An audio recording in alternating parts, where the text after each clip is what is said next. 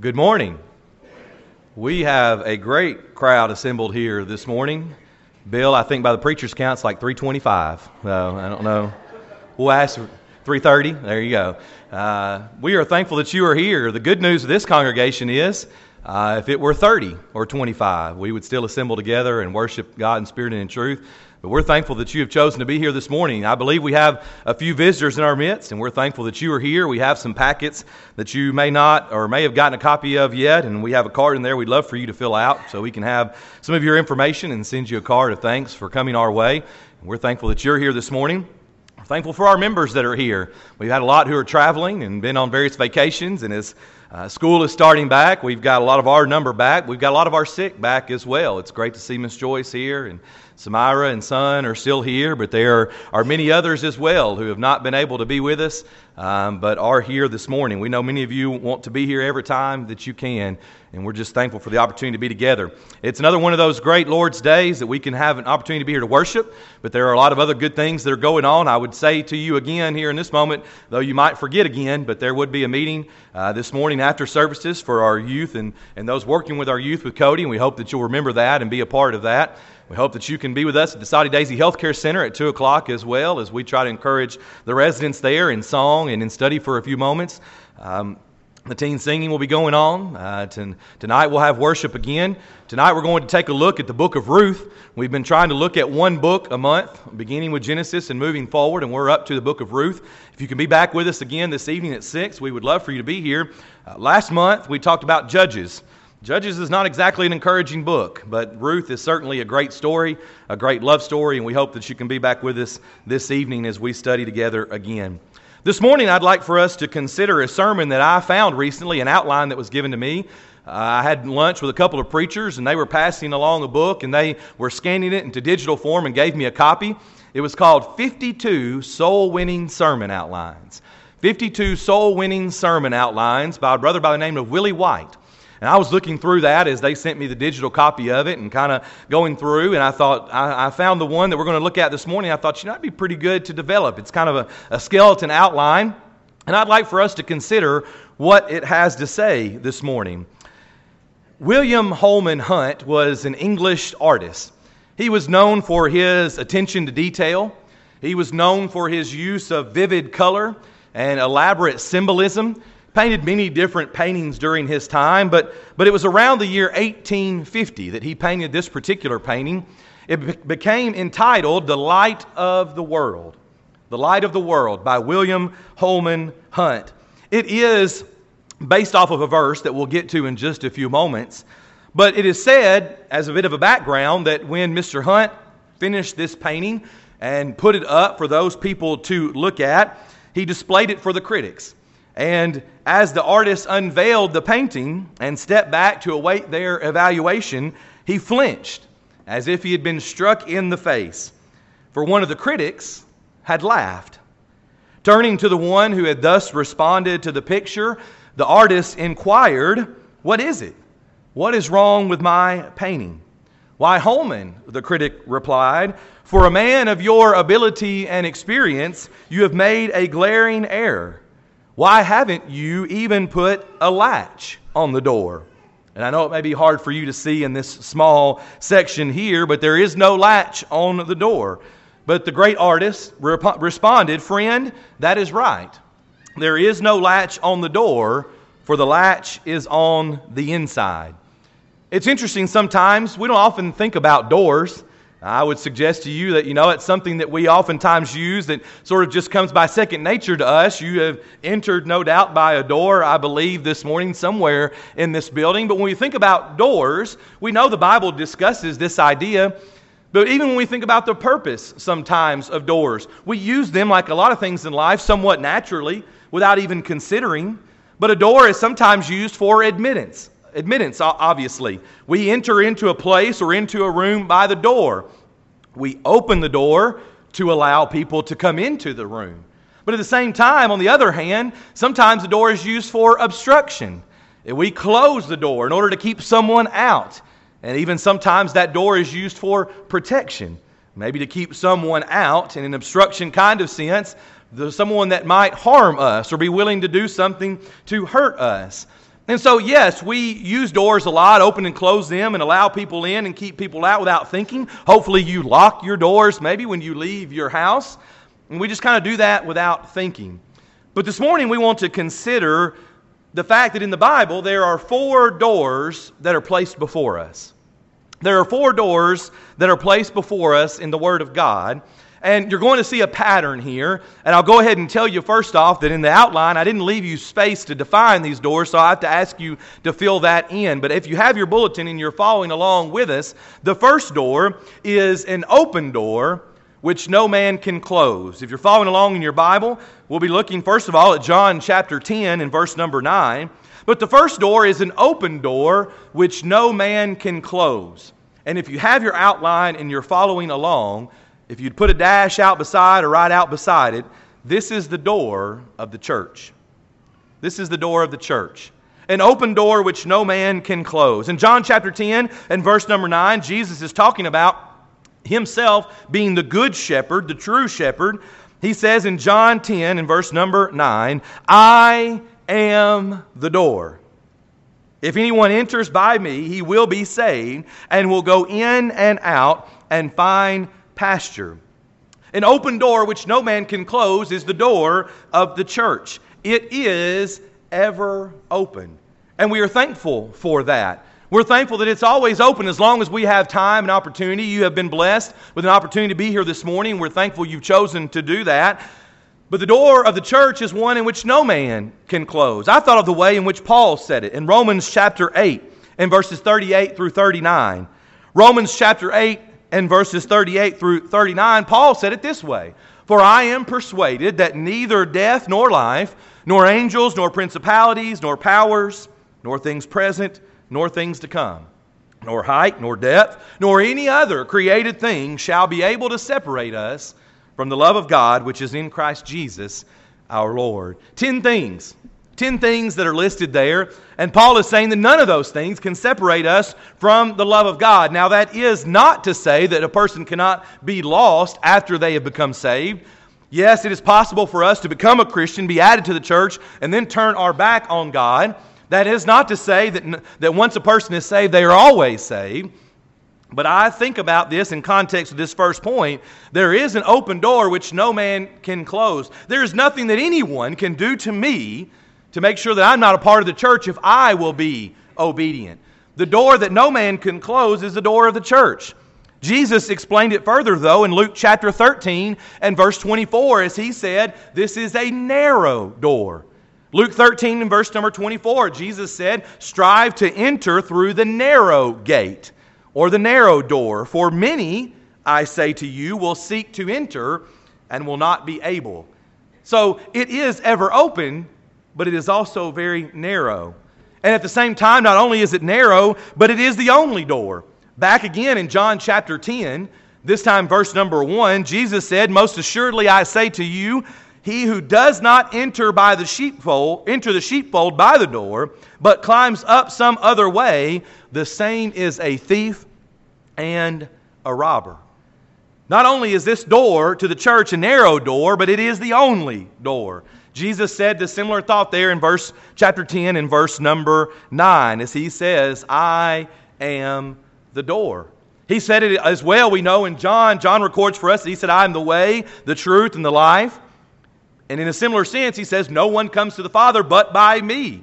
It's not the, of course, puffing his chest out kind of sense that I'm the only one and, and you have to bow down to me, but it is the sense that he is the Son of God and he said, I am the only way and the truth and the life, and I am the door. It is an open door which no man can close. It is ever open as long as God blesses us with time and opportunity to follow after Him, to become, as we sometimes say, gospel obedient, becoming a child of God being baptized for the remission of our sins and allowing the Lord to add us to His church. It's encouraging in this sense to think about this door of the church. It is open, and no man can close it. Our second door this morning is an open door which any man can close. An open door which any man can close. In Revelation chapter 3 and verse number 8, Revelation chapter 3 and verse number 8. Jesus here, of course, is, is towards the end or in the midst of his discussion of the seven churches of Asia. And he says, I know your works. See, I have set before you an open door, and no one can shut it. For you have a little strength, have kept my word, and have not denied my name. Now, you may see a little bit of a, a, contradiction to our point here, but let us go further. Jesus says an open door and no one can shut it, but we're talking about an open door which any man can close. But if you're making notes, you might write out to the side this is the door of opportunity. What we're talking about in this second door is the door of opportunity. And let me show you one more passage to consider. 1 Corinthians chapter 16. 1 Corinthians chapter 16 and verses 8 through 9. 1 Corinthians 16, 8 through 9. This door that any man can close is the door of opportunity. Paul puts it this way there in 1 Corinthians 16 But I will tarry in Ephesus until Pentecost, for a great and effective door has opened to me, and there are many adversaries. This is the door of opportunity. This is the door of opportunity to enter the door of the church. This is the door of opportunity to service and abundant living. This is the door that we can have open for us, that is open for us, that any person can close. They can shut it off. We can ignore the opportunities around us because there are opportunities. I've told you before that I once heard a preacher say that we should not pray for opportunities because they're there. We should pray for the courage to take advantage of those opportunities. Maybe it's semantics, maybe it's kind of quibbling over words, but, but I understand what he meant. We have an opportunity. You cannot walk out this door this morning and say that I don't have any opportunities to talk to someone about Jesus. The opportunities are there. There's opportunities to serve, there's opportunities to live for Him. We have to have the courage to take advantage of them. This door sometimes is shut. It's closed by us because of laziness. It's closed sometimes because we're too lazy. Sometimes we're too afraid. Sometimes we covet too much. We close it because of our covetousness. Sometimes we close it because of our blindness. Right there in Revelation chapter 3, as Jesus is talking to the faithful church at Philadelphia, he goes on later to talk to the church at Laodicea. And we know them because they are the lukewarm church. And when Jesus says that, and I've used this before because I always talk about that, that idea of the Son of God spewing us out of his mouth because we are lukewarm. But on later in verse number 17, Jesus says, Because you say, the reason I would spew you out of my mouth, the reason you are lukewarm, is because you will say, I am rich. I have become wealthy and have need of nothing. But Jesus says, And you do not know that you are wretched, miserable, poor, blind, and naked. There are many people around the world today, those certainly maybe even in Hollywood, those certainly maybe even in the realm of athletics, those maybe even in Chattanooga, Tennessee, who would sit high and mighty and think, I've got it all figured out. I've got plenty of money. I've got all that I need. But Jesus says, on the contrary, you are poor and naked. You are blind. You are wretched. You are miserable. Hopefully, we do not find ourselves in that position. But that is what sometimes gets in our way. We think we are something, but we are nothing. Our blindness, our being afraid, our laziness gets in the way, and we sometimes close this door. The door of opportunity is there, and it is open, but any man can shut it, especially when we allow our lives and our own selves to get in the way. Before we know it, we've closed that door of opportunity to teach someone, to serve someone, to help someone an open door which any man can close. The third door this morning is a closed door which no man can open. A closed door which no man can open. If you're making your notes there, this is the door of heaven. This is the door of heaven. In Matthew chapter 25 and verse number 10, Jesus there is, is giving an example. He's giving this parable, if you will, he's talking about the wise and the foolish virgins. In Matthew chapter 25 and verse number 10, it says, Jesus says, And while they went to buy those foolish virgins, the bridegroom came. And those who were ready went in with him to the wedding, and the door was shut. the door was shut. Notice verse number 11 as well, if you turn there. Afterward, the other virgins came also, saying, Lord, Lord, open to us. But he answered and said, Assuredly I say to you, I do not know you. Watch therefore, for you know neither the day nor the hour in which the Son of Man is coming. The closed door which no man can open is the door of heaven. This door will be closed to hypocrites. We think about Matthew chapter 7 and verses 22 through 23. Jesus says, Many will say to me in that day, Lord, Lord, have we not prophesied in your name, cast out demons in your name, and done many wonders in your name? Have I not checked off enough boxes? Have I not done enough? And then I will declare to them, I never knew you. Depart from me, you who practice lawlessness. This door, the door of heaven, will be closed to those who would be hypocritical who would say one thing on Sunday morning, who would fill a pew on Sunday morning, but then go out the rest of the week and live a different way. This door will be closed to the sinners, to those unforgiven sinners. In 1 Corinthians chapter 6 and verses 9 through 10. 1 Corinthians 6, 9 through 10, Paul says, Do you not know, that sort of rhetorical opening that he sometimes uses, do you not know that the unrighteous will not inherit the kingdom of God? And many people say, Well, I got that. I understand. I know that. The unrighteous will not inherit the kingdom of God, but yet we live our lives in a different way. We live unrighteously, but he says, Do you not know that the unrighteous will not inherit the kingdom of God?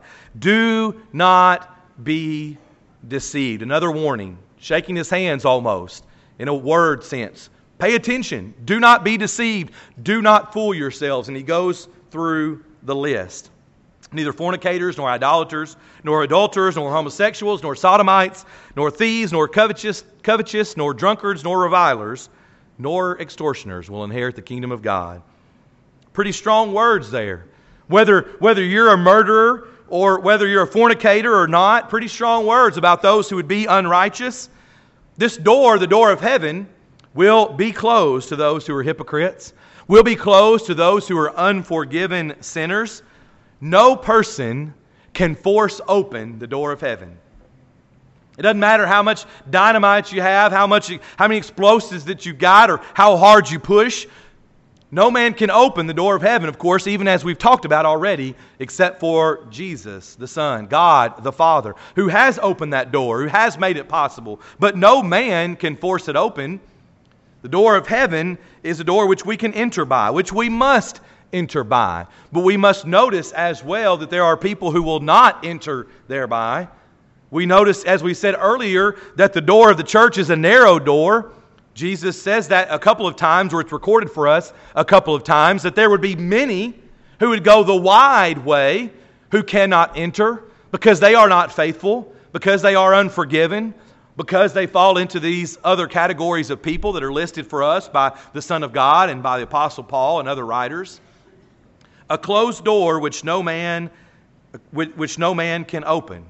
This would be the door of heaven. The fourth and final door this morning is a closed door which any man can open. A closed door which any man can open. And if you're writing notes there, this door is the heart. This door is the heart. In Revelation chapter 3 and verse number 20, Jesus says, Behold, I stand at the door and knock. If anyone hears my voice and opens the door, I will come in to him and dine with him and he with me. Revelation chapter 3 and verse number 20 is the verse that motivated or was the inspiration for William Holman Hunt to create this painting, The Light of the World. We'll come back to it in just a moment in its full form where you can see all of it, but that is supposed to be depicted Jesus, Jesus, the Son of God, standing there with his light as the light of the world, knocking at the door. A closed door which any man can open is the door of the heart. Any man can open it because it's always a choice. And by the way, that is another one of those things that Jesus makes abundantly clear through all of his writings and words, through all of his teachings. I like it best because our children sing it. Matthew chapter 7, verses 24 through 27. What does Jesus say there? He talks about the wise man and the foolish man. And it's one that we won't forget because our children sing it, even as they do at Vacation Bible School, even as they do sometimes up front here with Mr. Heath. But what does Jesus say? Matthew 7 and verse number 24.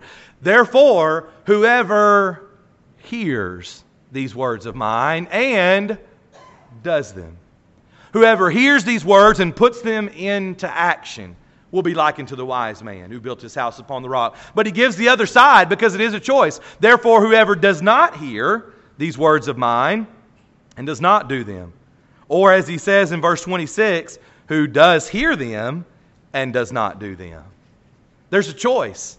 We could be like the foolish man who builds upon the sand, and we all know that example. We've all seen the water wash up on the shore and destroy something that might have been built by a young child.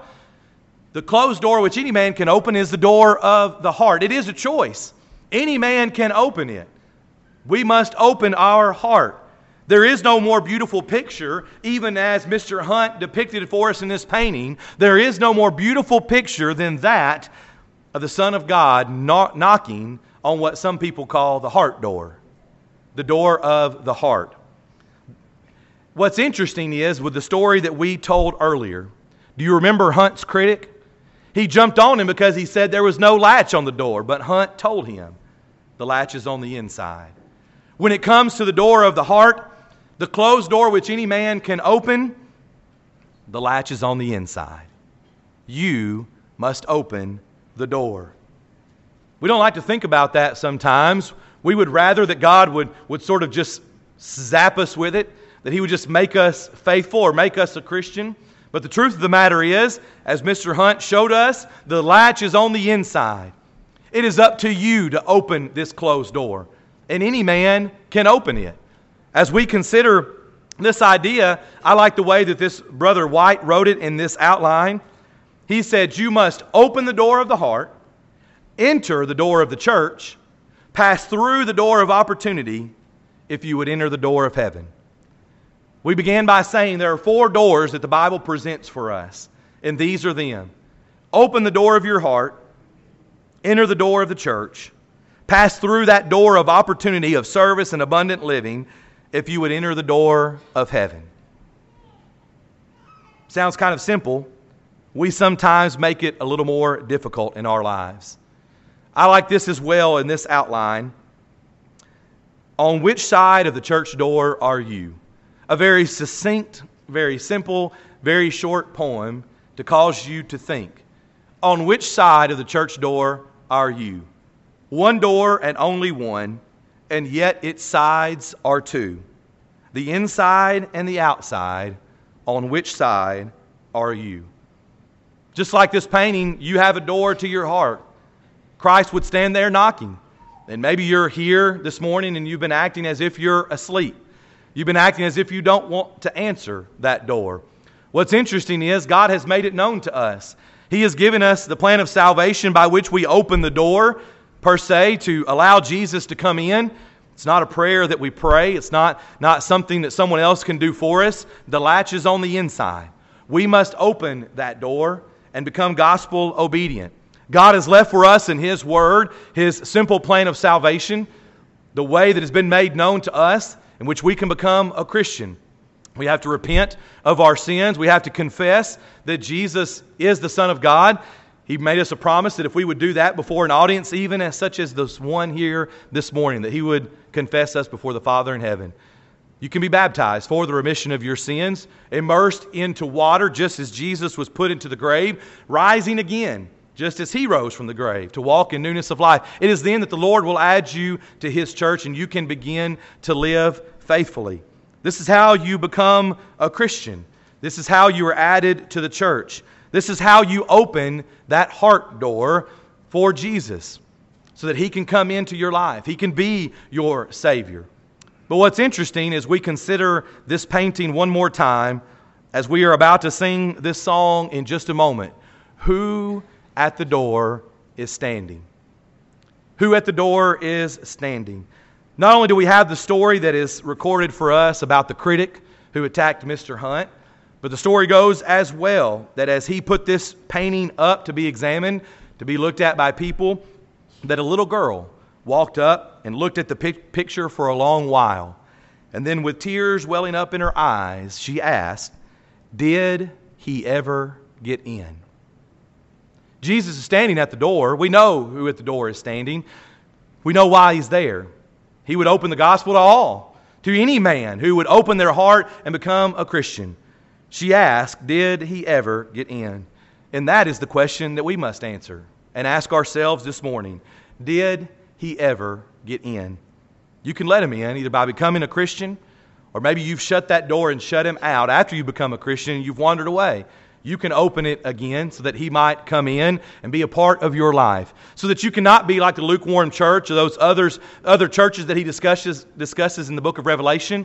You can be found faithful, even up unto the point of death, and receive the crown of life. Will you let him in? Even now as we stand together and as we sing. Stand.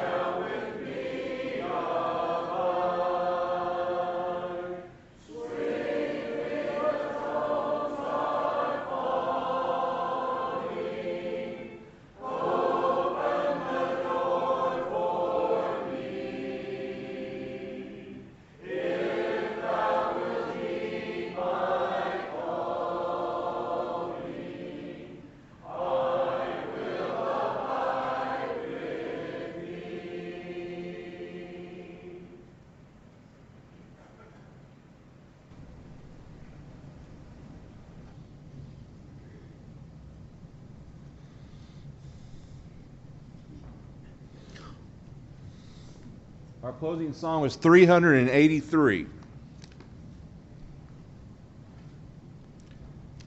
383.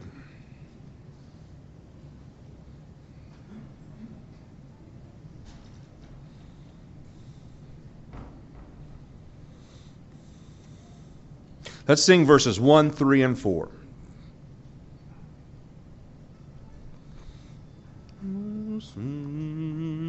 I've a home prepared where the saints abide, just over in the glory land. And I long to be by my Savior's side, just over in the glory land. Just over in the glory land. I'll join the happy angel band just over in the glory land. just over in the glory land. There with the mighty host I'll stand, just over in the glory land. What a joyful thought that my Lord I'll see just over in the glory land. And with kindred say, there forever be just over in the glory land. Just over in the glory land. I'll join the happy angel band just over in the glory land. Just over in the glory land. Ere with the mighty host I'll stand, just over in the glory land. With the blood washed throng, I will shout and sing, just over in the glory land. Glad hosannas to Christ the Lord and King just over in the glory land. Just over in the glory land, I'll join the happy angel band. Just over in the glory land. Just over in the glory land. Therewith the mighty host I'll stand just over in the glory land.